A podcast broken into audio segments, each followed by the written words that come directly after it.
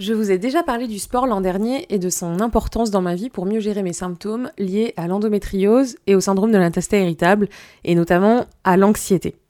C'est pour moi, aux côtés de l'alimentation, un autre pilier bien-être et santé dont je ne peux me passer pour gérer mon stress et me sentir bien dans mes baskets. Grossesse oblige, j'ai adapté récemment mon activité physique en favorisant la natation, le yoga prénatal et la marche. J'ai surtout besoin de me sentir hyper confortable dans mes tenues. Je vous ai déjà parlé de la marque Fabletics qui propose des tenues adaptées à tous les sports et à tous les corps. Fondée par l'actrice Kate Hudson, j'aime son positionnement body inclusive avec des tailles qui vont du XXS au 4X. Les matières sont galbantes, confortables et non transparentes. Et ça, c'est vraiment cool quand on fait du yoga notamment. L'aspect sympa chez Fabletics, c'est l'abonnement VIP qui propose des réductions permanentes entre moins 20 et moins 50%, ainsi que les remboursements et échanges gratuits dans un délai de 45 jours. Tout ça avec un accès aux entraînements et méditations sur l'appli Fabletics Fit. Avec mon lien www.fabletics.fr slash foodthérapie, tout attaché, les nouveaux VIP peuvent obtenir deux leggings ou deux shorts. C'est la saison. Pour 24 euros, plus 70% de réduction sur tout le site. L'avantage, c'est que l'abonnement est résiliable à tout moment, donc vous n'êtes pas forcé de commander tous les mois. Pour plus d'infos et pour profiter de l'offre Fabletics, rendez-vous sur https www.fabletics.fr slash foodthérapie. Je vous mets le lien dans la description. Chiche de faire une petite session de pilates en écoutant le prochain épisode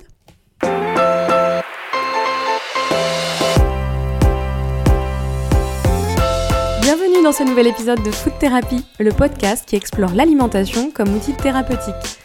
Je suis Marion Nico, créatrice de contenu et rédactrice indépendante, passionnée de food, de psychologie et des relations humaines, d'où mon petit côté psychologue de comptoir. Avec mes invités, je creuse le lien entre l'alimentation et notre santé dans sa globalité. Sur ce média, on remet l'alimentation au centre de notre bien-être, aussi bien de manière holistique et empirique qu'en nous basant sur des sources scientifiques. N'oubliez pas de suivre l'actu et les coulisses du podcast sur Instagram en suivant Food Therapy at Food Therapy underscore.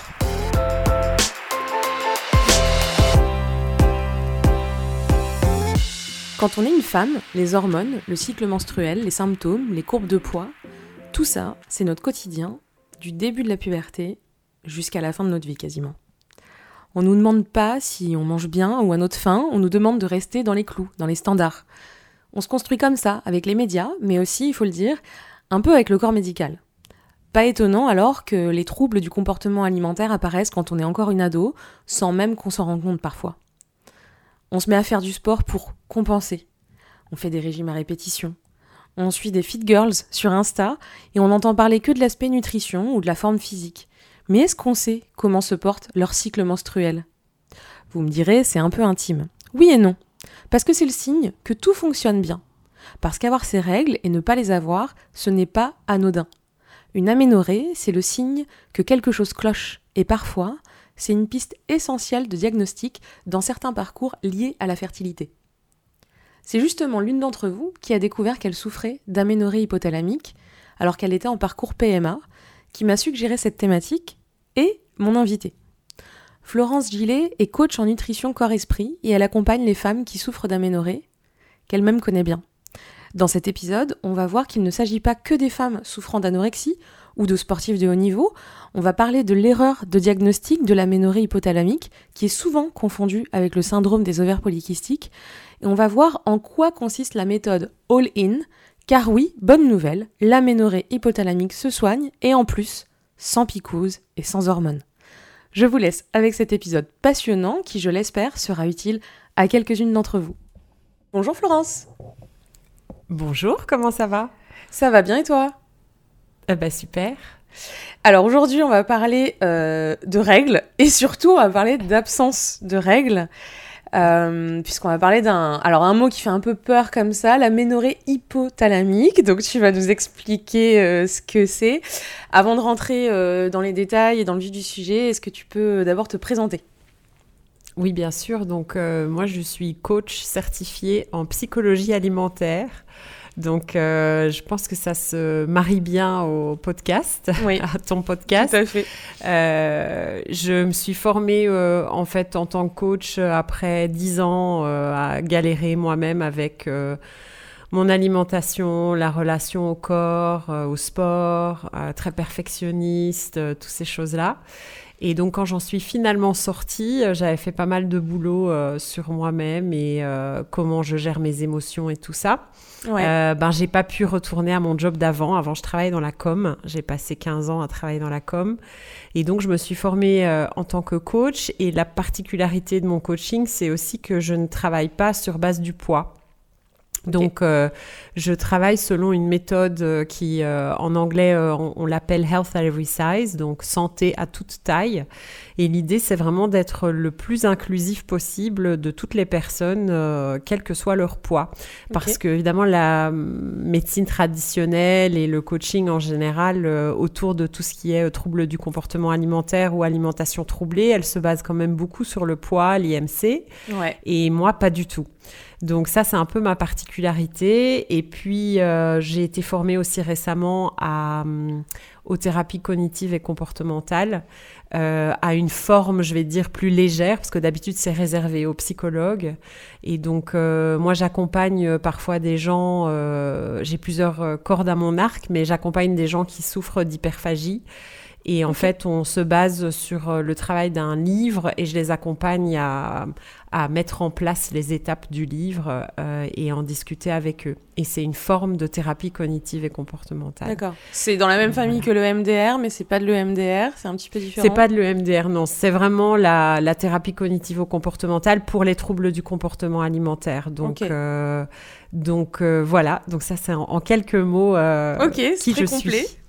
Et tu as le compte, tu as créé le compte Je n'ai plus mes règles qui euh, est assez parlant du coup hein, au niveau sémantique. Ah bah là on peut pas se euh, douter, euh, on peut pas se tromper sur de quoi ça parle. donc le compte au départ s'appelait Aménoré FR. Je l'ai lancé en pleine pandémie parce que je me suis bien rendu compte qu'il y avait pas mal de gens qui devaient galérer avec une alimentation troublée, un rapport au corps troublé, une énorme peur de prendre du poids pendant la pandémie de Covid et qu'on était tous confinés. Euh, et je me suis rendu compte que sur l'aménorrhée hypothalamique, il n'existait rien en français en fait. Donc euh, moi j'ai connu l'aménorrhée hypothalamique euh, il y a très longtemps, il y a plus de dix ans. Euh, et ma chance, c'était d'être bilingue et de pouvoir trouver du contenu euh, en, anglais. à l'époque. Et donc en 2020, je ne sais pas, j'ai eu un, un, moment de, de, de comment, comment, on va dire? Oui, une épiphanie exactement. Euh, et qui je me suis dit en fait pourquoi je mets pas en ligne en fait des ressources qui vont pouvoir aider les femmes qui se retrouvent en aménorrhée hypothalamique et je me suis très vite rendu compte que ces femmes-là elles étaient souvent dans une errance médicale très grande en fait ouais. euh, qui a vraiment un manque d'informations euh, chez le médecin traitant, euh, l'endocrinologue, le gynécologue, euh, pour vraiment comprendre de quoi il s'agit. Alors justement, on va peut-être commencer par ça, parce que voilà. tout le monde ne sait peut-être pas ce que c'est. Donc l'aménorrhée, déjà, par définition, c'est quand on n'a plus ses règles. Donc évidemment, dans, le, dans notre vie de femme, on a des moments où on n'a plus nos règles, notamment quand on est enceinte ou quand on va être ménopausée, etc. Et parfois, on se rend compte qu'en fonction euh, de notre forme, euh, de si on a mhm. une maladie, par exemple les femmes qui suivent un traitement, euh, chimiothérapie, je donne un exemple parmi tant d'autres, on peut être en aménorrhée. Et c'est aussi connu, tu as parlé du sport tout à l'heure, pour les grandes sportives. Mais donc, qu'est-ce que c'est vraiment la définition de l'aménorrhée hypothalamique et à qui, enfin, qui en souffre en général? Alors donc l'aménorrhée, c'est en effet le fait de ne pas avoir de règles pendant au moins trois mois consécutifs ou plus. Euh, quand on est en âge de les avoir, évidemment. Hein. donc euh, entre la puberté et, et la ménopause, périménopause. Euh, et hypothalamique, c'est qu'elle est en fait déclenchée par l'hypothalamus, qui est cette petite glande qu'on a dans le cerveau, qui fait un travail euh, hyper important pour le métabolisme en fait, puisque elle reçoit des informations du corps euh, qui se basent sur l'appétit, la satiété, le montant de masse graisseuse qu'on a dans le corps, qu'est-ce qu'on mange, en, en, quelle quantité. Enfin, en fait, toute cette information revient vers l'hypothalamus. Et basé sur ça, l'hypothalamus décide d'un certain nombre de d'injonctions qu'il va envoyer aux organes en fait. Et euh, ce qui se passe en aménorrhée hypothalamique, c'est que le corps se met dans un mode survie parce qu'il n'a pas assez d'énergie disponible. Hmm. Et l'hypothalamus reçoit cette information en disant aïe, on est dans une situation de famine. Hein, c'est vraiment, euh, enfin, faut s'imaginer euh, notre corps, il fonctionne euh, vraiment euh, comme si on était euh, Cro-Magnon, quoi. Donc, euh, il se dit, bon, il n'y a pas assez d'énergie qui arrive, ou on dépense plus d'énergie qu'on en reçoit. Donc, ça veut dire qu'on est en mode famine, on va pas pouvoir assurer une grossesse et vraiment être dans une grossesse saine, mener à bien la création d'un autre être humain dans ce corps dénutri. Donc, on arrête des fonctions qui sont jugées non essentielles à la survie. Eh Et, les fonctions non essentielles à la survie, bah, c'est la fertilité, puisqu'il mm. demande évidemment énormément d'énergie euh, de la part du corps des femmes pour pouvoir euh, bah, créer une autre vie. Euh, c'est des fonctions comme la température corporelle. C'est pour ça que les femmes qui sont en aménorrhée hypothalamique, elles ont tout le temps froid en général, hmm. parce que le corps se dit, euh, bah en fait, on n'a pas d'énergie. Bon, là en plus, on est un peu dans une crise énergétique euh, en Europe, donc on comprend bien l'idée, quoi. Quand on n'a pas beaucoup d'énergie, bah forcément, on va mettre le thermostat à la baisse. On est en sous régime, ouais. Hmm. On va dire bon bah on va pas dépenser le peu d'énergie qu'on a pour chauffer euh, hyper fort la maison, on va simplement descendre à, euh, je sais pas, 18 degrés, 17 degrés. Donc c'est ce qui se passe dans le corps aussi. Oui, et en plus, euh, quand on ovule, on a un de 2 centimes. quelques dixièmes de degrés, oui, oui. C'est ça en plus. Qui passe mm. à la hausse, tout à fait. Euh, il va ralentir euh, des choses comme euh, faire pousser les cheveux, rendre les ongles plus forts. donc l'hypothalamus, en fait, se dit, je vais utiliser le peu d'énergie que j'ai pour garantir la survie, c'est-à-dire faire battre le cœur, faire respirer les poumons, faire fonctionner les choses vraiment qui vont poser problème si on si on ne, on les a pas. Mais tout ce qui est non essentiel à la survie, boum, ça passe à la trappe. Et donc, euh, ben, ça peut arriver littéralement à n'importe qui qui a, qui a un utérus, évidemment, pas a priori aux hommes, bien que les hommes peuvent être dans un syndrome de déficit d'énergie aussi. Hein, ce qu'on appelle la triade de l'athlète féminine, euh, avant on appelait ça la triade de l'athlète féminine, c'était justement perdre ses règles, avoir des problèmes de densité osseuse et être en manque d'énergie chronique. Euh, ça touche les hommes aussi. Et chez eux, ça touche la testostérone. Eh donc en fait, ils ont moins de testostérone, ils ont plus forcément d'érection matinale. Donc ça les affecte aussi, mais évidemment d'une manière différente. Donc ça peut arriver à n'importe qui qui a un utérus qui va se retrouver dans un déficit chronique d'énergie. Donc en fait, finalement, l'aménorrhée hypothalamique va par conséquence créer un dérèglement hormonal. Complètement. Ouais. Mais, mais pour garantir la survie du corps. Donc, hmm. euh, euh, votre corps est pas du tout en train de faire quelque chose de bizarre. Il se dit simplement, euh, là, on n'a pas assez d'énergie pour faire fonctionner toutes les fonctions.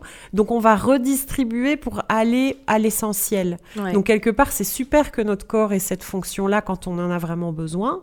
Hein, mais évidemment, quand on se retrouve dans cette situation et qu'on ne sait pas ce qui nous arrive et qu'on ne comprend pas ce qui nous arrive à cause justement aussi de parfois du fait que les médecins ne voient pas les symptômes ou disent vous ne faites pas forcément énormément de sport ou vous n'êtes pas forcément en sous-poids. On peut être un poids normal, entre guillemets. On peut parfois même être en surpoids si on vient d'un poids très très élevé et quand même perdre nos cycles menstruels parce que l'important c'est le déficit énergétique. C'est pas forcément le poids ou l'IMC qui va ouais, c'est ce que je voulais te demander parce que c'est vrai que dans l'imaginaire, on va dire, c'est plus euh, euh, moi l'idée que je m'en faisais, c'est ça atteignait les femmes en fait euh, qui souffrent de troubles du comportement alimentaire, notamment d'anorexie et puis les grandes sportives quoi, les sportives de haut niveau. Et pas que. Donc ça peut être finalement n'importe quelle femme et qui a visuellement, en tout cas, euh, pas de problème de poids, a priori. Exact. Il y a deux choses à retenir. La première, c'est que le poids n'est pas un critère pour définir si on est en aménorrhée hypothalamique ou pas. Et donc, c'est là où si le on est en corps bonne médical. en général, ouais. Euh, exactement. C'est là où mm. le corps médical a un problème avec ça parce qu'ils sont très, très orientés sur le poids. Et le deuxième point, maintenant j'ai oublié ce que je voulais dire, mais c'est pas grave, ça va me revenir. Euh, tu parlais du corps qui, euh, qui... Ça m'est revenu. Merci. C'est qu'il y a une synergie des facteurs qui mènent à l'aménorrhée hypothalamique. Ça veut dire qu'on peut être une personne qui fait du sport trois fois par semaine et qui se restreint un petit peu alimentairement et qui a beaucoup de stress au travail ou qui s'inquiète de son image corporelle en continu ou qui a un certain perfectionnisme en continu et qui a un certain nombre de facteurs génétiques. On n'est pas toutes égales devant la génétique, c'est-à-dire qu'il y a des femmes qui vont perdre beaucoup de poids, être dans une anorexie très sévère et continuer à avoir des cycles menstruels, et d'autres qui vont perdre 4 euh, kilos et hop, c'est foutu, elles ont plus de règles. Donc euh, on n'est pas tout égal face à la génétique. Évidemment, la génétique, on ne peut pas la changer, mais cette synergie des facteurs qui entrent en cause, et les trois grands facteurs qu'on peut contrôler, c'est l'alimentation, le sport et le stress. Hmm. Et évidemment, quand il y a eu une perte de poids, qu'elle soit récente ou pas, il y a aussi évidemment plus de risques de tomber dans une aménorrhée hypothalamique, puisque pour perdre du poids, on est obligé d'être dans un déficit d'énergie. Donc, euh, oui. ça se tient. Donc, le déficit d'énergie, c'est plutôt lié pas tellement à, la quantité de choses qu'on va manger, c'est une question d'apport nutritionnel en fait. Hein. C'est vraiment ces trois facteurs. Donc, hmm. euh, il y a aussi des femmes euh, qui vont faire un travail de guérison de leurs troubles du comportement alimentaire. Moi, je crois que quand on tombe en aménorrhée hypothalamique, il y a quand même toujours une alimentation troublée derrière. Hmm. Euh, moi, j'ai jamais été diagnostiquée avec un TCA vraiment clinique parce que justement, je n'étais pas forcément sous poids ni quoi que ce soit. Mais néanmoins, quiconque va se retrouver dans cet état de survie du corps où il n'a pas assez d'énergie a quand même une alimentation et une relation au sport, au corps qui est un petit peu troublée quelque part pour en arriver là. Mais, mais c'est vraiment important de comprendre cet effet de synergie et de se dire que euh, ben, il y a des femmes, par exemple, qui vont venir d'une anorexie très sévère, faire un gros travail sur leur alimentation, manger beaucoup mieux, beaucoup plus, beaucoup plus varié, et elles vont se dire j'ai repris du poids, pourquoi mes règles ne reviennent pas? Mais si elle continue à faire beaucoup de sport, ou si elle continue à être extrêmement stressée, anxieuse, et n'arrive pas à gérer ce stress de manière différente que par le contrôle du corps et du poids et de l'apparence, bah en fait, elle se retrouve coincée dans une forme de quasi-guérison. Et c'est là où le corps médical parfois dit c'est pas grave, votre poids est mieux, vous mangez mieux, donc c'est pas un souci. Il y a un souci quand on n'a pas nos règles et qu'on est censé les avoir parce que ça affecte énormément notre densité osseuse, notre santé cardiaque et notre santé euh, neurologique. Même si, évidemment, il y a aussi les petits symptômes désagréables euh, qui vont pas euh, être, je vais dire, dramatiques à la fin du compte, mais avoir froid tout le temps, euh, être irritable, euh, tout le temps penser au poids, à l'alimentation, etc. Euh, on peut perdre nos cheveux, on peut... Il y a zéro libido hein, en général, hmm. puisque tout s'arrête, il y, a pas, y a une sécheresse vaginale, on n'a pas du tout envie de faire ce genre de choses. Donc, donc tout ça, c'est très désagréable. On, a, on perd un peu en spontanéité, en joie de vivre. On est toujours un petit peu préoccupé par ces soucis-là. Donc euh, ça aussi, ce sont des symptômes euh, qu'il ne faut pas sous-estimer. Comment on diagnostique euh, l'aménorrhée hypothalamique? Parce que j'imagine qu'il existe d'autres types d'aménorrhée. Par exemple, je ne sais pas, quand on est atteinte du SOPK, je sais pour euh, connaître des femmes qui en sont atteintes, elles ont des périodes d'aménorrhée. Je sais que c'est un peu une lutte. Et est-ce que c'est cette aménorrhée hypothalamique ou est-ce que c'est un autre type d'aménorrhée? Comment on fait en fait pour se faire diagnostiquer vraiment euh, réellement de ce trouble? Absolument. Donc c'est un diagnostic d'exclusion. Donc ça veut dire qu'il faut d'abord qu'on exclue toutes les autres euh, causes potentielles d'aménorrhée. Et en effet, euh, le SOPK, c'est une confusion constante SOPK et aménorrhée hypothalamique.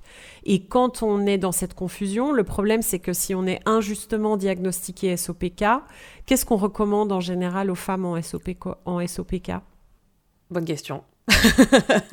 Donc typiquement, on va leur dire euh, attention à la prise de poids, euh, mm. faites beaucoup de sport, euh, ne mangez pas de féculents, mangez très équilibré, pas d'aliments trop riches, etc. Donc en fait, on va entretenir le problème, voire les rendre encore plus malades finalement. Hein.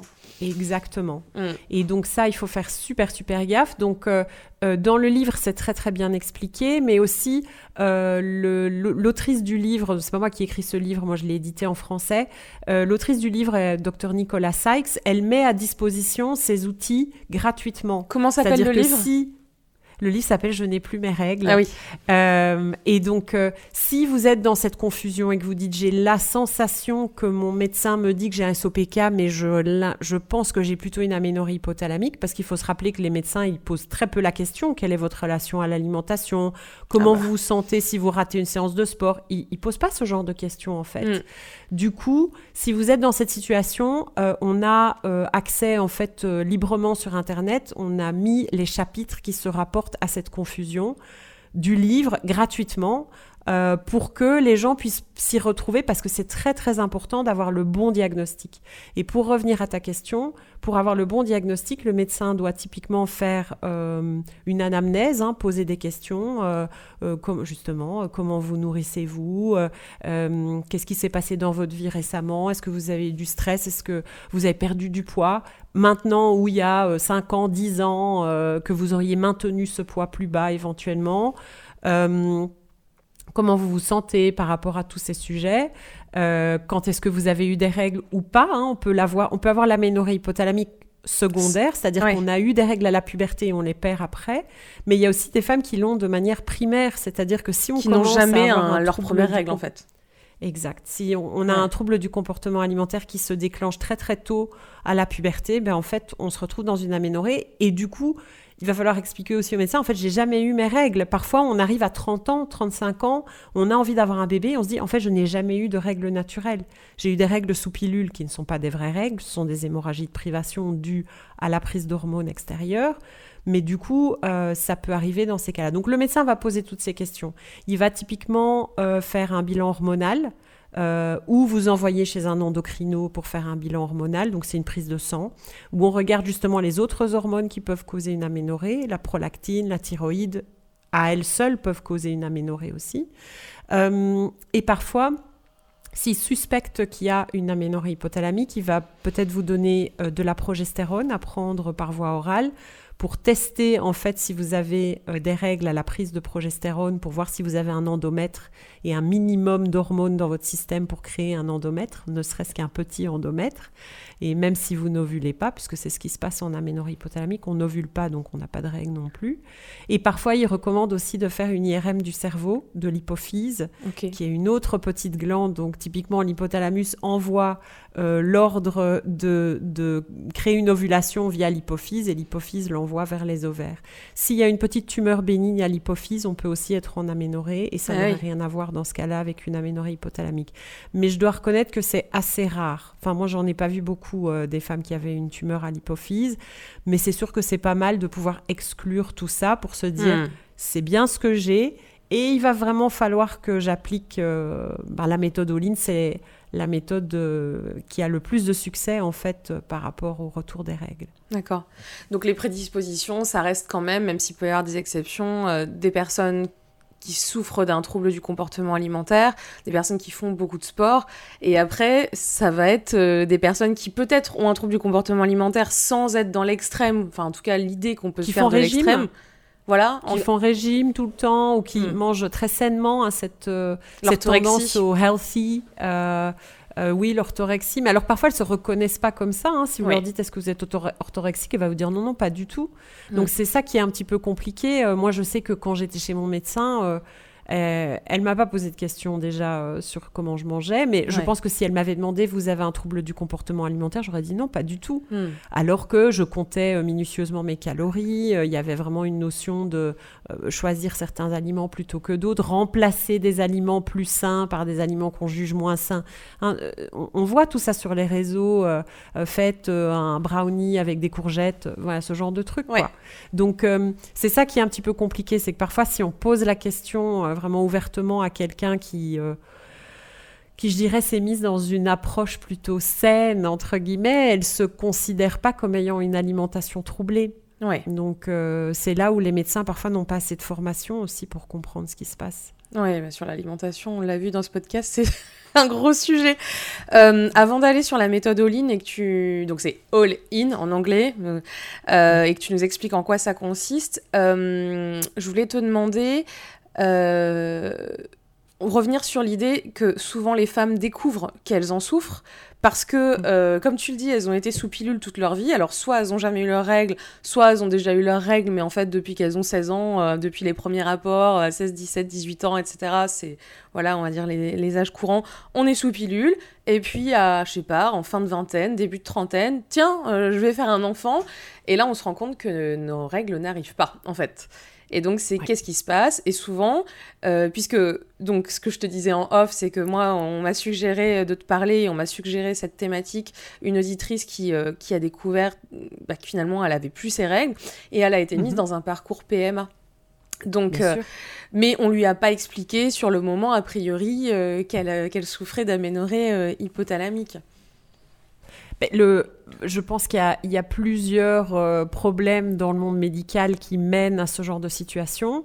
Euh, la première chose, c'est que la médecine, elle est un peu faite pour les hommes et par les hommes. Hmm. Donc euh, le, le, thème du cycle menstruel, de l'importance du cycle menstruel pour la santé des femmes, n'est pas forcément abordé.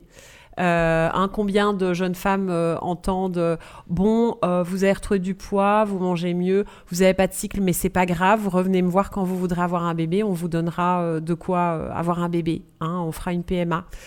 non, c'est pas suffisant. Avoir un cycle mensuel, c'est super important parce que quand on ovule, il y a 20 hormones différentes qui apparaissent dans notre corps dont on a besoin, pas seulement pour faire des enfants, mais pour maintenir aussi la santé du corps euh, en général et de l'esprit.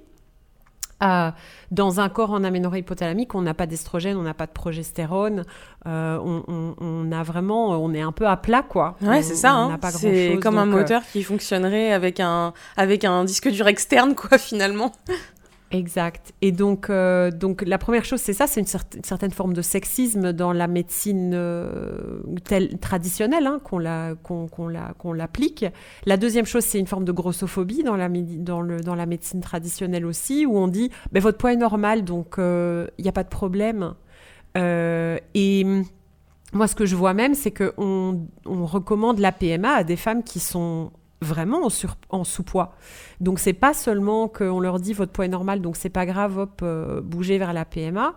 Euh, c'est qu'en en fait, on a des femmes dont on connaît le passé anorexique en disant bon, ben, en fait, on n'est pas trop sûr comment faire revenir vos règles, donc on va vous, vous avez un désir d'enfant, on va vous faire passer Prenez par des hormones. Hmm. Exact. Et on a tellement peur de dire à la personne il faut prendre du poids, il faut manger plus, il faut faire moins de sport. On a tellement été inculqué que c'est hyper important de d'être très actif, de manger très sainement, etc., que les médecins eux-mêmes n'arrivent pas à dépasser en fait ce paradigme.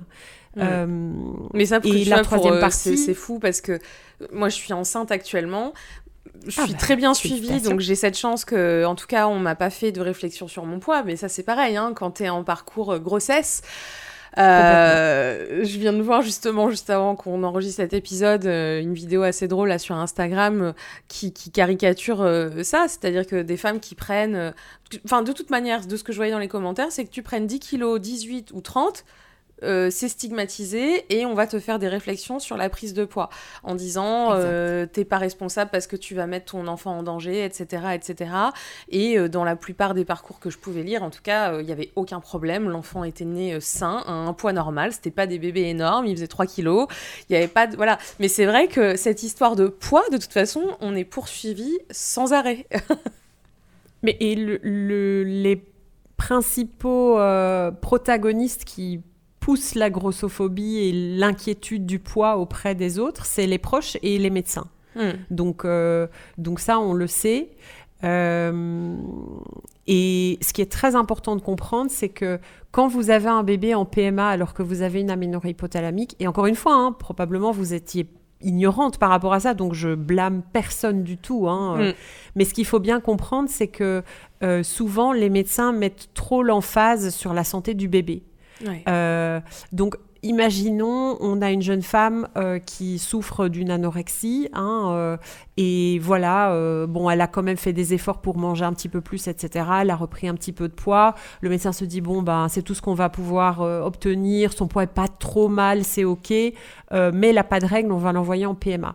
Donc, elle va passer en PMA. Alors, la PMA, c'est pas garanti. Hein, c'est 20% de chance de réussite. Donc, elle tombe quand même enceinte sous PMA. génial, tout le monde est content. Sauf qu'elle est dans une peur panique de voir son corps changer et de prendre du poids pendant la grossesse. Oui, on n'a pas réglé j'en ai connu hmm. plein.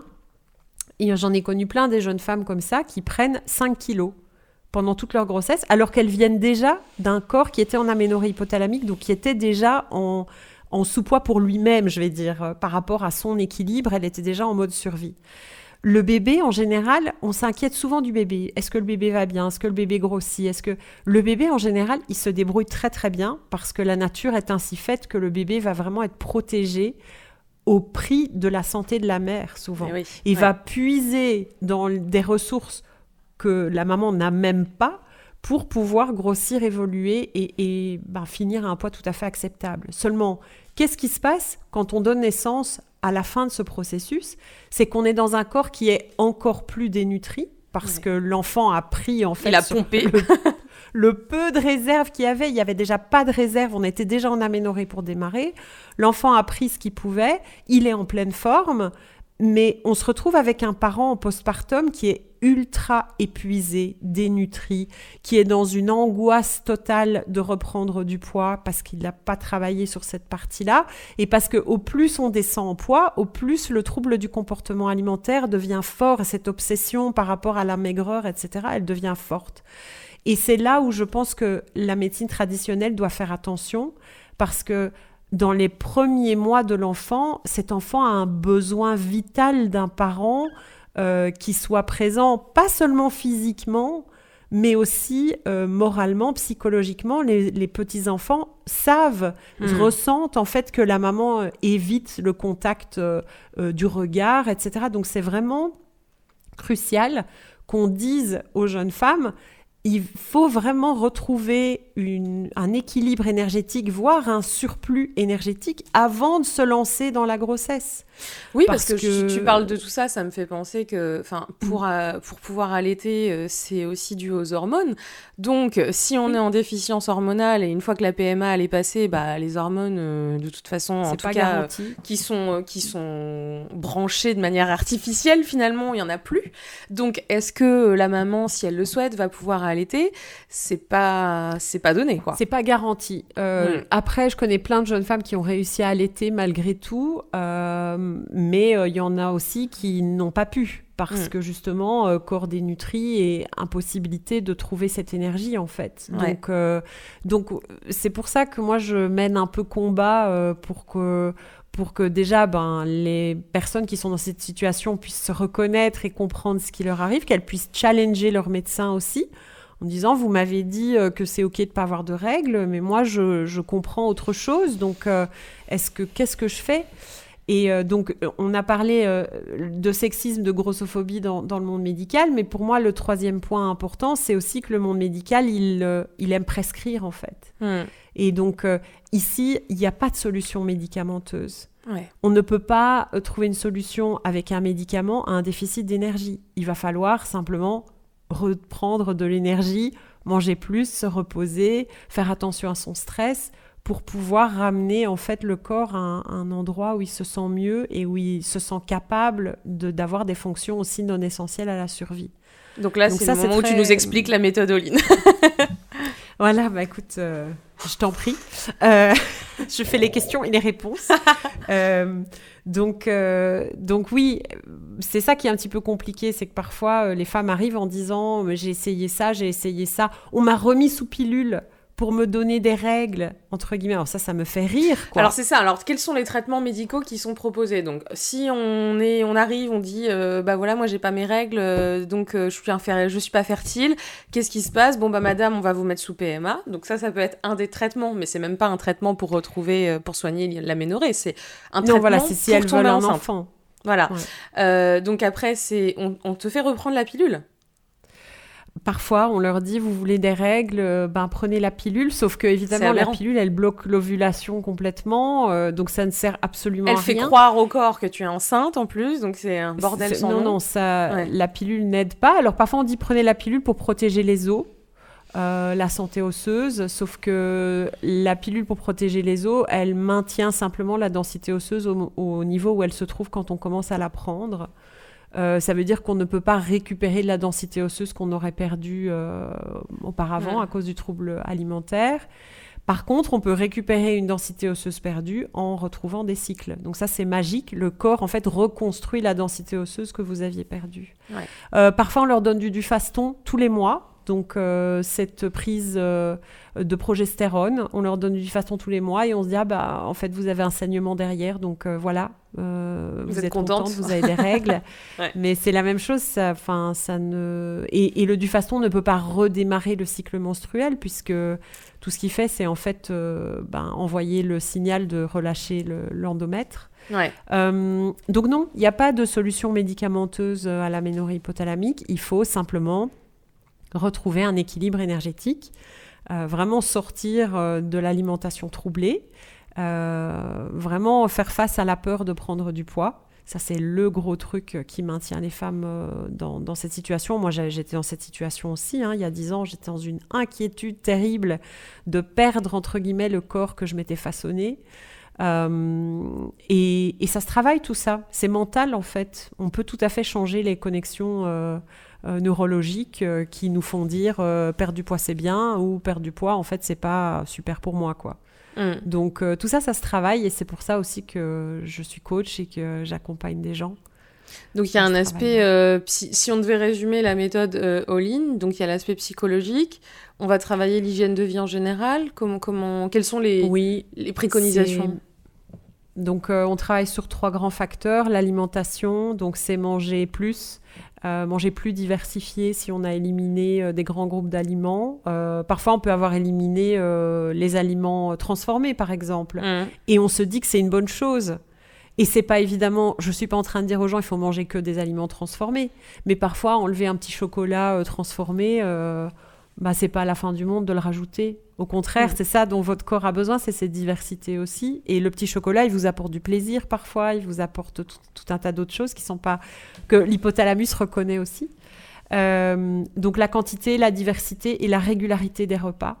Euh, parfois, on a aussi des personnes qui jeûnent très très longtemps en fait, euh, qui sautent le petit déj, qui mangent de midi à 18h et puis qui s'arrêtent. je pense aux personnes qui travaillent de nuit aussi peuvent souffrir les personnes qui travaillent de nuit. Euh, là, euh, le ramadan commence aujourd'hui. Euh, ben, jeûner toute la journée entre le, lever du soleil et le coucher du soleil, c'est pas idéal en termes d'hypothalamus parce que mm. votre hypothalamus, il prend ça comme ben, j'ai pas d'apport régulier, donc je me mets en veille, quoi. Mm. ça, c'est la première chose sur l'alimentation. La deuxième chose, c'est le sport. Euh, le sport, euh, surtout à haute intensité, donc tout ce qui est cardio, tout ce qui fait monter le, rythme cardiaque euh, de manière assez élevée, qui brûle énormément de calories, mais aussi qui monte l'hormone du stress, le cortisol. Et quand le cortisol augmente, l'hypothalamus aussi se dit Ok, c'est bon, je reste là, je bouge plus. faut que je me calme.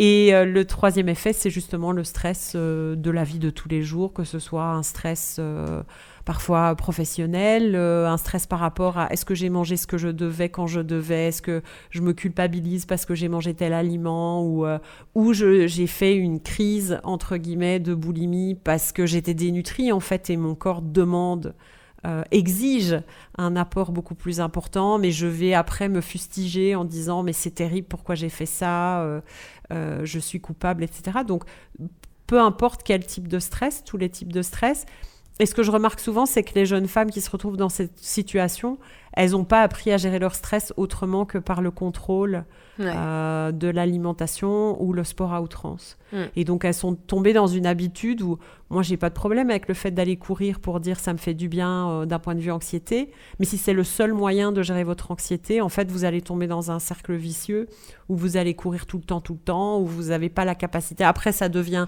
j'ai pas couru aujourd'hui, je flippe. Donc, euh, Donc il faut développer d'autres moyens de gérer son anxiété naturelle. On a toutes, en général, en aménorrhée hypothalamique, un niveau d'anxiété assez élevé naturellement. Euh, les personnes qui ont une alimentation troublée, hein, je vais dire en général, euh, ils ont une sensibilité au stress ou à l'anxiété. Et donc euh, ça aussi, ça se développe de travailler sur ces sujets-là et d'apprendre d'autres outils pour gérer son anxiété qui ne sont pas liés au contrôle du poids, du corps, de l'alimentation. Donc là, après, est-ce qu'il y a une une thérapie alternative qui fonctionne ou finalement faut trouver euh, c'est comme pour tout faut trouver ce qui nous convient euh, à soi c'est quelque chose d'assez euh, personnel en termes de stress et de psychologie il y a des études qui ont été faites sur, justement sur la thérapie cognitivo-comportementale qui sont très très encourageantes. Le livre en parle des jeunes femmes qui se retrouvent dans des situations de stress et qui certaines ont accès à la TCC, d'autres pas. Et les, en fait, on voit que celles qui ont accès à la TCC ont moins de perturbations hormonales. Donc euh, oui, il y a, euh, je pense que parler à un psychologue spécialisé ou une psychologue spécialisée en, troubles du comportement alimentaire, il y a parfois des diététiciennes, des diététiciens qui font un super boulot aussi, qui ont cette connaissance aussi psychologique autour de l'alimentation, de l'image corporelle. Euh, moi, vraiment, le cœur de mon travail, c'est cette question d'image corporelle, d'insatisfaction corporelle, comment on dépasse cette insatisfaction corporelle, comment on développe une confiance en soi, même quand on travaille à retrouver des règles, c'est-à-dire qu'on voit son corps grossir quelque part, parce qu'évidemment, si on mange plus et on se repose plus, ben, il va typiquement y avoir une petite prise de poids ou une prise de poids plus importante. C'est impossible de savoir d'une personne à l'autre combien on va prendre. C'est aussi pour ça que je me base pas sur le poids. Mais, euh, mais je dirais que oui, tout ce qui vous aide à calmer un petit peu l'anxiété euh, va être positif. Mm. Euh, dans, dans, ce travail. Donc ça, c'est vraiment essentiellement la méthode all c'est d'appliquer ces choses-là sur les trois facteurs principaux. Et en termes de sport, je veux être très claire, on ne recommande pas forcément d'être à 100% sédentaire mais définitivement de ralentir les sports à haute intensité et de choisir des choses plus douces pendant, euh, pendant la guérison jusqu'au moment où on retrouve des cycles réguliers. D'accord. Et, euh, et, donc, comment on... Enfin, donc, on a bien compris que toi, tu gérais cette méthode euh, all-in. comment ça se passe? Tu t'accompagnes de diététiciens qui sont spécialisés sur le sujet ou toi, du coup, tu, tu donnes toutes ces connaissances aux personnes que tu accompagnes oui, donc moi je m'appuie vraiment sur le travail du Dr Sykes qui est dans le livre. Hein. Donc euh, elle a écrit le livre en anglais en 2016. Euh, et euh, c'est le livre de référence sur l'aménorrhée hypothalamique. Il n'y en a pas avant ça. et donc là, on vient de le faire traduire. Il est sorti début mars vers, vers le français. Donc moi, je m'appuie vraiment sur les recherches qui ont été faites à ce sujet. Euh, ses recherches sont très poussées, donc elle a elle-même euh, eu un échantillon de 300 femmes en aménorrhée hypothalamique, dont je faisais partie à l'époque. J'ai eu la chance de la connaître en fait avant qu'elle écrive le livre, parce qu'elle avait un blog et que moi je cherchais désespérément des solutions. Et donc euh, dans cet échantillon de 300 femmes, elle a posé tout un tas de questions. comment est-ce qu'elles étaient tombées dans l'aménorrhée mmh. Comment, comment est-ce qu'elles en étaient sorties, à quel poids, à quel euh, euh, type d'alimentation, etc. Et c'est comme ça qu'elle a, elle a ressorti cette euh, information. Donc mon travail, c'est d'utiliser ces connaissances-là dont on sait sont vraiment basées dans la science. C'est pas, on n'a pas inventé un truc comme ça. Tiens, aujourd'hui, je vais leur dire de manger plus. Ça me semble une bonne chose et d'appliquer ça avec, avec des personnes qui sont dans cette difficulté-là aussi en utilisant mon parcours personnel, puisque j'ai vraiment traversé cette période à hmm. une époque où on ne savait pas ce qu'était la méthode All-in. Euh, on testait simplement. Et aujourd'hui, on sait qu'elle a plus de 95% de réussite. Donc, si vous vous lancez là-dedans, euh, il y a toutes les chances que vous retrouviez un cycle. La moyenne, c'est en dé en six mois. Donc, euh, mais je vois bien que les personnes que j'accompagne en coaching privé, par exemple, c'est, elles retrouvent un premier cycle en, en moins de six mois. En général, c'est trois mois parce qu'on sait en fait ce qui fonctionne, donc on est moins euh, dans le questionnement de ah je vais prendre du poids et puis ah moi je me souviens je je me disais ah maintenant je oui je vais manger régulièrement et de tout etc et puis le lendemain je me disais mais si ça marche pas donc euh, je revenais un peu en arrière et donc il y a eu beaucoup de d'indécision comme ça qui m'a fait perdre du temps. Aujourd'hui on sait que ça fonctionne très bien. Euh, moi, je, ouais, j'applique cette méthode personnellement. Je ne pense pas euh, avoir besoin d'un diététicien, puisque l'idée, c'est plus euh, de débloquer des choses psychologiques aussi. donc, mes connaissances de coach, elles sont vraiment autour de ce sujet, de la relation à l'alimentation et au corps. Et puis, après, chacune peut choisir aussi avec qui elle a envie de travailler. Euh, moi, c'est pour ça que, voilà, aujourd'hui, on a le livre. Pour les personnes qui disent je veux travailler toute seule avec le livre, en fait, le livre donne des pistes très concrètes de ce qu'il faut mettre en place, comment et comment gérer toutes les angoisses qui sont liées à, à la méthode Oline et à son application.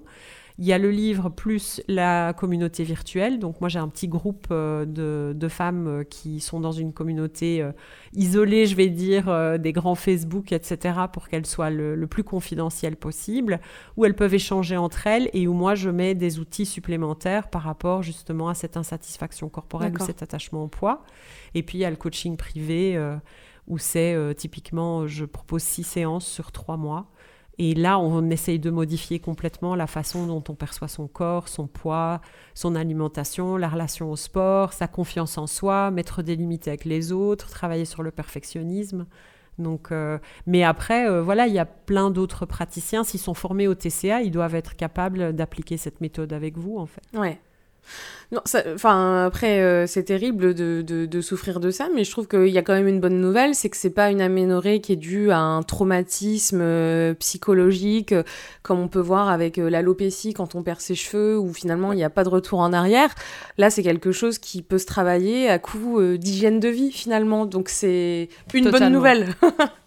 réversible, complètement réversible. Donc, euh, et aussi, euh, ben, quand on retrouve des cycles, on voit qu'on on retrouve aussi la densité osseuse qu'on avait perdue. Euh, donc, on retrouve son énergie, on retrouve sa libido, on, on, voit les cheveux qui repoussent. Enfin, il n'y a pas non, il n'y a, pas de raison de se dire que ça va pas se passer. Et j'aurais dit aux femmes qui veulent retrouver des cycles pour avoir des enfants, si vous, vous soignez votre euh, relation troublée à l'alimentation avant d'avoir des enfants, vous protégez vos enfants aussi contre des TCA futurs. Et ça, je pense que c'est quelque chose auquel on pense pas assez dans le monde médical aussi, quand on, quand on propose à des femmes euh, qui souffrent clairement d'une relation troublée à leur corps ou à l'alimentation d'aller en PMA. Bah, en fait, on résout pas euh, le, nœud du problème et elles continuent à passer ça à leurs enfants, même de manière inconsciente. Bien sûr. Euh, mm. Moi, j'ai fait beaucoup de recherches sur ce sujet-là parce que bah, j'ai j'ai fait mon travail de guérison, j'avais déjà des enfants, donc euh, j'étais très inquiète de ce que je leur avais passé, même inconsciemment. Et c'est fantastique de se dire qu'on va pouvoir non seulement travailler sur soi, même si c'est très angoissant, hein, je ne suis pas du tout en train de dire Mais que, ça, sert, ça sert à, à tous nos descendants finalement. Exact, c'est quand même génial de casser ce cycle. Hein. Souvent, mm, on mm. a vu nos mamans ou nos papas euh, dans une, grossophobie terrible, euh, euh, faire des commentaires sur le corps, s'interdire de manger certaines choses. C'est pas mm. anodin. Hein. donc, donc ça, c'est une, une, chose positive aussi, je pense, à garder en tête. Du coup, l'alimentation à elle seule, de toute manière, ne, ne, peut pas tout résoudre, même si le problème vient principalement, pas que, de ça. Elle va un, des, un, des piliers, quoi. Exact, c'est un des piliers, mais c'est pas le seul. Donc hmm. en effet, euh, et j'en vois plein des femmes qui disent mais je mange beaucoup plus ou je mange à ma faim. Ça c'est un autre truc aussi, à ma faim. Le problème c'est que les sensations de faim sont modifiées aussi par euh, par le TCA ou l'alimentation troublée. Et c'est pour ça par exemple que moi je recommande pas forcément l'alimentation intuitive quand euh, on est encore en aménorrhée. Il hmm. faut d'abord sortir de cette aménorrhée pour pouvoir retrouver des sensations auxquelles on peut vraiment se fier pour maintenir ensuite une hygiène de vie la plus stable possible. Parce que si on se fie aux, relations, aux, sensations de faim et de satiété quand on est en aménorrhée, en général, elles sont, elles sont faussées en fait par, euh, par la restriction, par le déficit d'énergie. Le corps, au bout d'un moment, arrête d'envoyer des, des sensations de faim et de satiété puisqu'on n'y répond pas anyway. Donc, donc voilà. Euh, mais donc l'alimentation a un grand rôle à jouer. Mais si vous avez travaillé que sur votre alimentation, par exemple euh, dans le cadre d'une guérison de TCA, et que vous avez gardé un énorme rapport euh, troublé au sport ou que vous vous appuyez sur le sport de manière quotidienne par exemple ou pour avoir un corps spécifique et que vous êtes dans une inquiétude terrible de lâcher ce corps ou de reprendre du poids ou de manger ne serait-ce qu'un petit peu plus ou un petit peu plus riche, bah là oui il y a encore quelque chose qui bloque. Et là l'alimentation euh, ne fait pas tout. Non, il va falloir vraiment. Oui, de la même manière que d'aller voir l'acupuncteur pour essayer de retrouver ses règles tout seul, ça va pas fonctionner non plus ça va pas. Et de la même manière que tu as raison, souvent on dit aux femmes aussi, euh, c'est un choc euh, psychologique. Mm. Donc euh, quand vous allez vous remettre du choc psychologique, ça va aller mieux. Non, c'est jamais uniquement un choc psychologique. On peut avoir un choc psychologique et perdre ses règles quelques mois de suite, mais trois mois et plus, il y a autre chose en général. ça me fait penser que ça peut être aussi des, des, diagnostics erronés au niveau de la, de la ménopause euh, prématurée, ouais, précoce. Oui. Parce que c'est pas rare hein, d'entendre dire que des femmes à 40, 41, 42 ans euh, sont, euh, sont finalement ménopausées. Est-ce que là c'est pareil? Est-ce qu'on va aller faire l'effort d'aller vraiment vérifier que c'est pas une aménorrhée hypothalamique? C'est pas dit.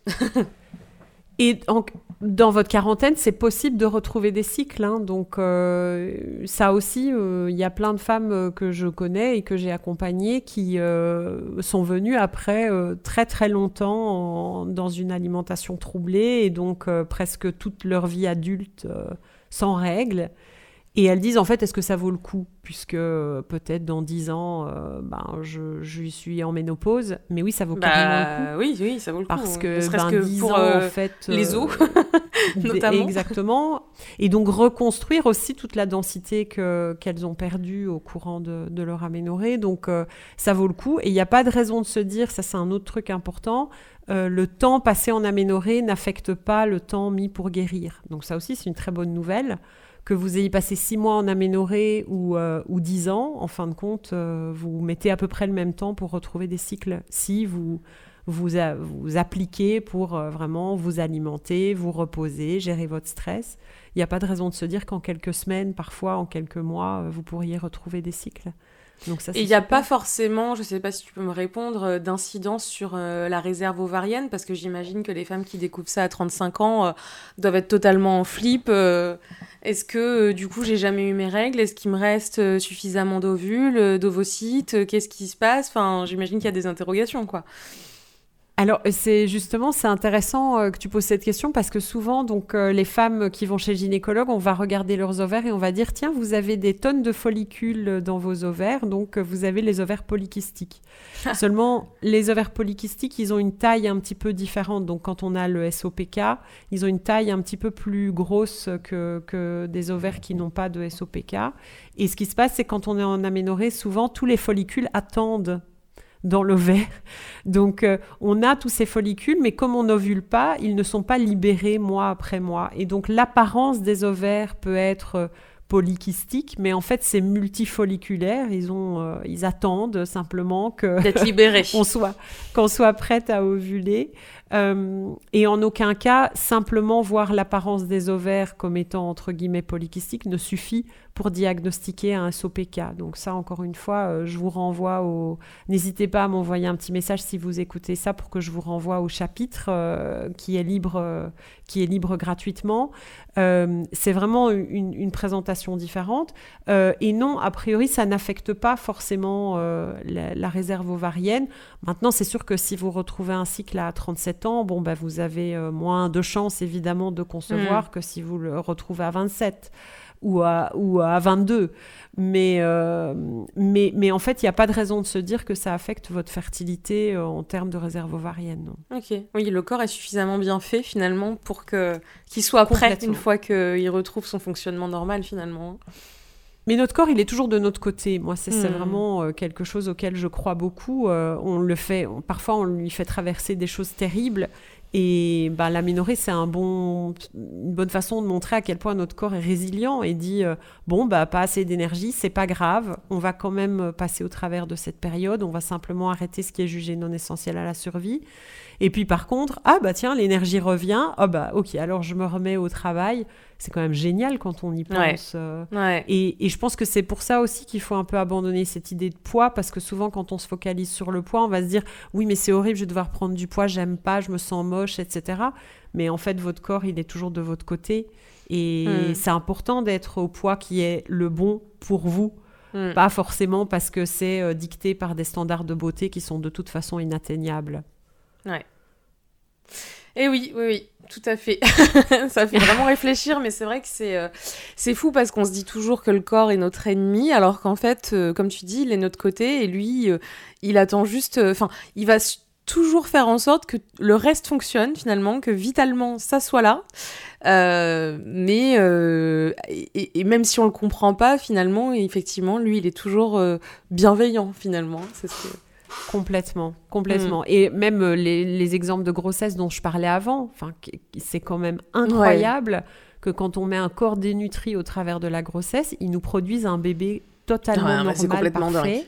Ouais au risque en fait de, rester dans un justement de se retrouver dans un corps encore plus dénutri après. Mais on va trouver le peu dans le peu d'énergie disponible ce dont ce bébé a besoin. Donc euh, c'est quand même incroyable. c'est incroyable. Euh, alors qu'on l'a forcé quelque part à faire une fonction qu'il ne souhaitait pas faire naturellement. Et il faut se rappeler euh, hein, je reviens à Cro-Magnon quand les femmes passaient par des phases de famine intense bah en fait tomber en aménorrhée c'était une chance parce que sinon elles auraient continué à se reproduire comme ça euh, sans vraiment pouvoir euh, survivre en fin de compte et, continuer à avoir d'autres enfants dans un, dans un environnement où on ne pouvait pas les nourrir non plus. Donc euh, c'est assez... assez symbolique. Est-ce qu'il y a des, études, des... est-ce qu'on peut avoir une, une, idée, des estimations en fait du nombre de, de, nombre de femmes qui sont dites stériles et qui en fait souffrirait peut-être d'aménorrhée hypothalamique on a, on a des estimations ou pas du tout? Peut-être aux États-Unis, en France? Alors en France, euh, je sais qu'il n'y en a pas. Euh, aux États-Unis, je pense que... Alors c'est un peu compliqué parce qu'on estime que c'est quelque chose qui, qui est de, de l'ordre de 1 à 5% de la population, c'est pas énorme. Mais évidemment, il faut se poser la question de il y a toutes ces personnes qui ne savent pas qu'elles sont dans cette situation parce qu'elles prennent la pilule, parce que le médecin leur a dit bah, c'est pas grave, vous n'avez pas vos règles, on s'en fout, euh, parce que bah, elles n'ont pas envie de les avoir, euh, parce qu'elles sont athlètes et qu'elles se disent bah, c'est normal, ça fait partie de ma pratique sportive. Enfin, bon, donc euh, je pense que les chiffres qu'on a malheureusement ils sont pas totalement révélateurs de. mais oui, ça après ça touche pas autant le SOPK dans le monde aujourd'hui, on est presque à une femme sur quatre, une femme sur cinq, c'est énorme. Euh, autant, euh, et encore une fois, il faut se demander celle qu'on a diagnostiquée injustement SOPK et qui était eh en fait aménorrhée hypothalamique, autant l'aménorrhée hypothalamique, c'est moindre, évidemment.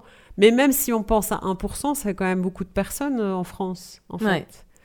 Donc, donc oui, c'est pas super, super commun. Mais moi, ce que je vois, c'est que ça c'est de plus en plus commun parce qu'il y a vraiment aussi euh, une culture de justement de manger d'une certaine manière, faire du sport d'une certaine manière, avoir les tablettes de chocolat euh, visibles à la place des abdos, euh, cette culture du corps ultra fit. Hein, toutes les fit girls et tout ça, elles entretiennent ça aussi. Et je pense qu'il y en a beaucoup qui souffrent d'aménorrhée hypothalamique, mais qui n'en parlent, parlent, pas. Hmm. Ouais, donc ça peut faire aussi beaucoup de mal. En tout cas, c'est vrai que si on démarre un parcours PMA, ça peut être où on nous a, voilà, on est un peu en stress parce que on se dit qu'est-ce qui se passe, j'arrive pas à faire un bébé et j'ai pas mes règles. Ça vaut peut-être mm. le coup euh, d'aller euh, regarder cette possibilité, en tout cas, ouais. Complètement. Et donc, mm. euh, moi, ça, j'offre aussi des consultations de 30 minutes euh, elles sont à moins de 30 euros, donc c'est pas un gros investissement. Et euh, c'est une consultation juste pour faire le point. Et si la hmm. personne dit euh, je comprends pas, je sais pas trop, qu'est-ce que qu'est-ce que je peux faire on, fait le point et on se dit ok maintenant on a un plan pour éventuellement retourner chez le médecin. Hein. Moi je suis pas habilitée à diagnostiquer, je suis pas médecin, mais retourner chez le médecin et demander les bonnes questions ou demander d'autres tests, etc. Ou alors se dire bon il y a peut-être autre chose qui bloque. Euh, ou euh, se dire oui, c'est quand même, ça ressemble quand même étrangement à une aménorrhée hypothalamique. Donc, euh, donc ça aussi, mon objectif autant que celui du docteur Sykes, c'est vraiment d'offrir aux femmes en fait la possibilité de trouver l'information dont elles ont besoin. Euh, c'est ce que c'est ce qu'on voit en fait. Moi, c'est ce que j'ai pu voir à travers tous ces épisodes de podcast, c'est que que ce soit les maladies chroniques, inflammatoires, donc digestives. D'ailleurs, ça faisait écho quand tu disais c'est marrant. Hein. Enfin, c'est marrant, c'est loin d'être drôle, mais c'est drôle dans le sens, c'est curieux que ce soit toujours l'alimentation quand on a des soucis d'alimentation. Donc, toi, tu parlais des TCA. Moi, ce qui me correspond le plus, c'est tout ce qui est endométriose. Donc, il y a quand même, hein, c'est quand même lié à la, à la, gynécologie. Et euh, digestif. Euh, c'est l'anxiété aussi. Hein. C'est, euh, on, voit que de toute manière, moi, pour en parler avec d'autres femmes qui souffrent de la même chose, si on ne travaille pas ce pan de notre vie, c'est-à-dire que la gestion du stress, l'anxiété, les symptômes, ils partent en flèche. Donc c'est quand même euh, assez dingue, quoi, que tout ça soit lié. Et je pense que c'est vrai que c'est souvent, on dit toujours, ouais, le syndrome de l'intestin irritable, j'ai l'impression que ça touche plus les femmes. Oui, mais en fait, parce que ça a peut-être aussi des incidences sur la partie gynéco et qu'on ne s'en rend pas compte, on se pose pas la question. Le problème de la médecine, c'est qu'on a tendance avec les spécialités à, à voir le corps en petites parties, en petits morceaux, alors que c'est un tout. Complètement. Et c'est ça qui est mm. dingue en fait, c'est qu'on oublie de voir que tout fonctionne, comme tu dis, le corps il est hyper intelligent, tout fonctionne, tout est lié, donc... Euh, Complètement. Et d'ailleurs, pour les femmes qui nous écoutent, qui suspectent une aménorrhée hypothalamique et qui ont des soucis digestifs, euh, c'est souvent euh, lié au manque de nutrition en fait. Mm. Donc ce déficit d'énergie, il fait que notre système digestif fonctionne au ralenti. Et donc, on commence à avoir des ballonnements, de la constipation, euh, euh, parfois constipation, diarrhée euh, en alternance. bah, J'imagine que oui, c'est lié au foie et c'est pareil. L'hypothalamus doit dire attendez, le foie, on va le mettre en sous-régime aussi. Il peut pas travailler comme ça à plein régime. Donc, Alors, ça, j'ai pas vu de recherche liée au foie, donc peut-être, oui. Je ne pourrais pas dire oui ou non, mais par contre, ce qu'on sait, c'est qu'en fait, quand on, est, on manque d'énergie donc qui rentre dans le système, euh, bah, en fait, la force du système digestif, c'est un muscle. Hmm. Et donc, euh, si le muscle est moins sollicité parce qu'on fait du jeûne intermittent, euh, on saute des repas, ou on mange beaucoup moins, ou on s'interdit les féculents, hein, toutes les, on, mange énormément de fibres, ça aussi c'est très commun, manger énormément de fibres, et donc c'est très difficile à digérer. Et on n'a pas forcément avec ça les graisses, etc., qui aident aussi au, travail du, système digestif. Et puis, le microbiote est, est affecté tout de suite quand on est en restriction. Euh, notre microbiote, les bonnes bactéries, en fait, disparaissent aussi euh, très très vite. Donc, euh, donc ça aussi, toutes les femmes qui se disent mais oh, je, suis dans tous ces symptômes, j'en peux plus. Parfois, retrouver ces cycles menstruels permet de se débarrasser de tout ça et de remanger de tout et euh, on peut parfois penser qu'on a des sensibilités à certains aliments, qu'on est allergique à certains aliments. Moi, ça a été mon cas pendant des années et des années. Et j'avais fait les tests avec la naturopathe et c'était cata. J'étais soi-disant sensible à genre 40 aliments. Enfin, ça a été une catastrophe pour moi parce que j'ai fini par plus rien manger du tout. Alors qu'en fait, ce dont j'avais besoin, c'était de manger plus. Ouais. Euh, et, donc ça aussi, c'est un travail euh, où, bah, en tout cas, euh, le livre, autant que moi, on accompagne les femmes dans, ce travail, parce que c'est pas évident, évidemment, de quand on est dans cette situation où tout fait mal quand on mange, comment est-ce qu'on on en sort sans que ce soit complètement aliénant non plus. Mais c'est aussi une bonne nouvelle. Ça aussi, ça peut améliorer les, les, symptômes digestifs. Et j'entends l'endométriose, ce que tu dis. Enfin, je sais que ça prend 7 ans pour euh, diagnostiquer une endométriose en moyenne. Mm. Donc voilà, encore une fois, la médecine euh, faite par les hommes pour les hommes, quoi. Ouais. Et où on dit aux femmes, vous avez mal, bah c'est normal, vous avez vos règles, mm. arrêtez de vous plaindre. Ouais. Alors que non, quand une femme vient et vous dit j'ai mal, euh, bah, il y a un truc qui va pas. Déjà, normalement, mm. on n'est pas censé avoir de grosses douleurs pendant nos règles, en fait. Oui, et puis bon, l'avenir le dira, parce que pour l'instant, les recherches débutent, mais, euh, mais je suis curieuse de savoir euh, ce qu'on trouvera finalement comme, euh, comme raison à tout ça. Je suis sûre qu'il y a une explication très rationnelle à, à ce dysfonctionnement, et, et, bon, pourquoi pas quelque chose de lié aussi à l'alimentation c'est possible. Donc, euh. Ou à l'environnement. Hein, euh, hmm. Notre environnement est de moins en moins euh, propice à la vie humaine, en fin de compte. Et hmm. c'est nous qui l'avons détruit, hein, c'est sans l'ombre d'un doute. la vie en communauté de nos ancêtres n'existe plus. Et on est très seul, on est très isolé, mm. on élève nos enfants à deux, tout seul avec le bébé, alors que c'est un job pour plein de personnes. un village, c'est selon le C'est ça, ils disent en anglais, ça prend le village. Ben, complètement, ça prend un village entier, mais on vit plus comme ça.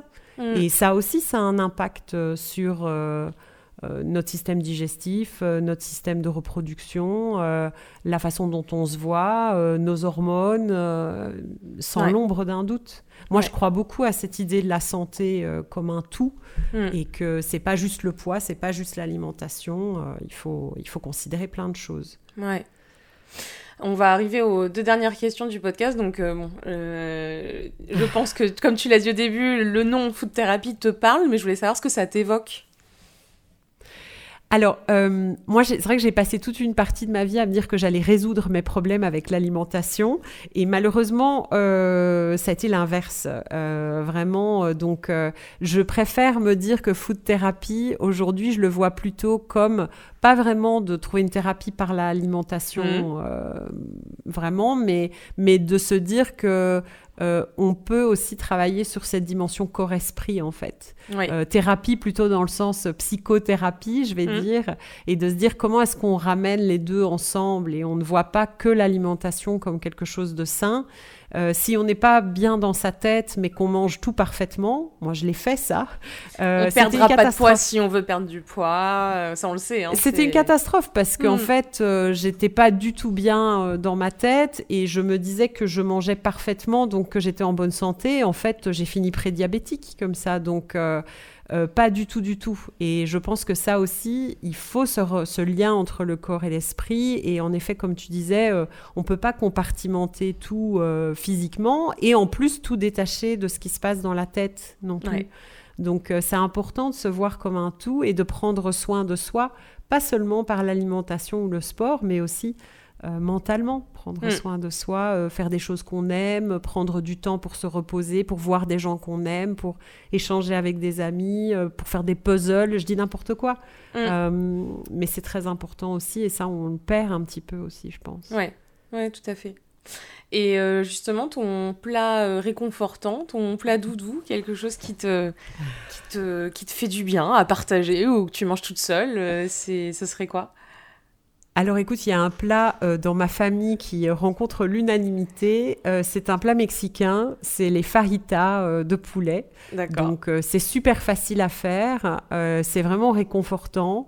tu, tu as même le droit d'avoir un peu de guac avec des nachos à côté. Alors ça c'est le fun total pour mes enfants qui se disent c'est le repas et on a même des chips à table, c'est génial. Et on mange avec les doigts en plus on mange avec les doigts, on met ce qu'on veut dans, dans, dans, dans, sa fajita. En fait, on veut mettre euh, plus de légumes, plus de poulet, plus de guac, plus de crème. En fait, chacun fait comme il veut. Il y a un côté un peu ludique à tout ça. Et euh, c'est vrai que moi, c'est un truc que j'ai découvert beaucoup plus tard. Euh, mais euh, je pense que c'est un plat, en général, quand je le fais à d'autres personnes qui viennent nous rendre visite, il est adopté par les personnes après à la maison. Ils me disent Regarde, j'ai fait les mêmes. Donc voilà, je vais répondre les fajitas de poulet. Très bien, c'est marrant, j'en ai mangé ce week-end, tu vois. C'est ah bah drôle, ça faisait longtemps. Et eh ben merci beaucoup Florence, c'était vraiment passionnant. merci à toi. Euh, ça me donne des pistes parce que parce que je vais euh, je termine ma formation en sexologie et, euh, et je ah, me dis que je serais peut-être amenée à recevoir des femmes qui qui comprennent pas ce qui se passe parce qu'elles n'arrivent pas à avoir d'enfants et que et voilà ça me donne des pistes tu vois pour euh, pour poser des questions et peut-être euh, diagnostiquer même si euh, je serai pas médecin et ce sera pas mon rôle mais en tout cas de les amener vers vers cette piste là donc donc vraiment très utile Ben, je te remercie mille fois parce que j'aimerais bien que beaucoup de praticiens connaissent de quoi il s'agit, mm. comprennent que c'est pas lié au poids particulièrement et donc je te remercie de, ton temps, de ton intérêt et de, m'inviter pour en parler parce qu'on n'en parle pas assez, c'est important. Ouais. Et euh, pour laisser les auditrices, du coup, hein, parce que ça, ça, plus, euh, ça concerne davantage les femmes, euh, donc on peut retrouver, on peut te contacter sur ton compte, hein, Je n'ai plus mes règles. et puis là, de toute manière, si il y a des, elles ont des demandes de consultation, quoi que ce soit, t'envoyer un message privé ou directement sur ton site, qui je crois est renseigné aussi dans la bio. Donc Oui, exact. Donc sur, euh, sur la page de mon site euh, dans la bio, vous avez l'accès pour acheter le livre, pour euh, en savoir plus sur la communauté virtuelle, pour réserver une première consultation avec moi, pour comprendre en quoi consiste le coaching. Il y a des témoignages d'autres personnes, parce que parfois ça fait du bien de se reconnaître dans les mots des autres, pas seulement mm. du coach. donc vous allez trouver une mine d'informations sur le compte Instagram. J'ai plein d'infos sur c'est quoi l'aménorrhée, qu'est-ce qui se passe, pourquoi c'est un problème de pas avoir ses règles, euh, toutes ces choses-là. Euh, et puis, ben, euh, comme j'avais dit, je travaille beaucoup sur l'insatisfaction corporelle. Donc, si c'est ça qui bloque aussi dans votre guérison, ben, je serais ravie de vous aider d'une manière ou d'une autre. Donc, oui, le compte Instagram, c'est Je n'ai plus mes règles. Ok. Merci beaucoup, Florence, et merci à vous de nous avoir écoutés. Merci. À bientôt. Merci d'avoir écouté cet épisode jusqu'au bout. Vous l'avez aimé? La meilleure façon de me le montrer, c'est de soutenir ce podcast en vous y abonnant et en laissant un commentaire ainsi que 5 étoiles sur Apple Podcast. Si, comme moi, le bien-être et la santé vous tiennent à cœur, partagez ce contenu avec vos amis ou vos collègues à la machine à café, comme vous partageriez vos bons plans et bonnes adresses. Je vous retrouve très bientôt dans un prochain épisode de Food Thérapie.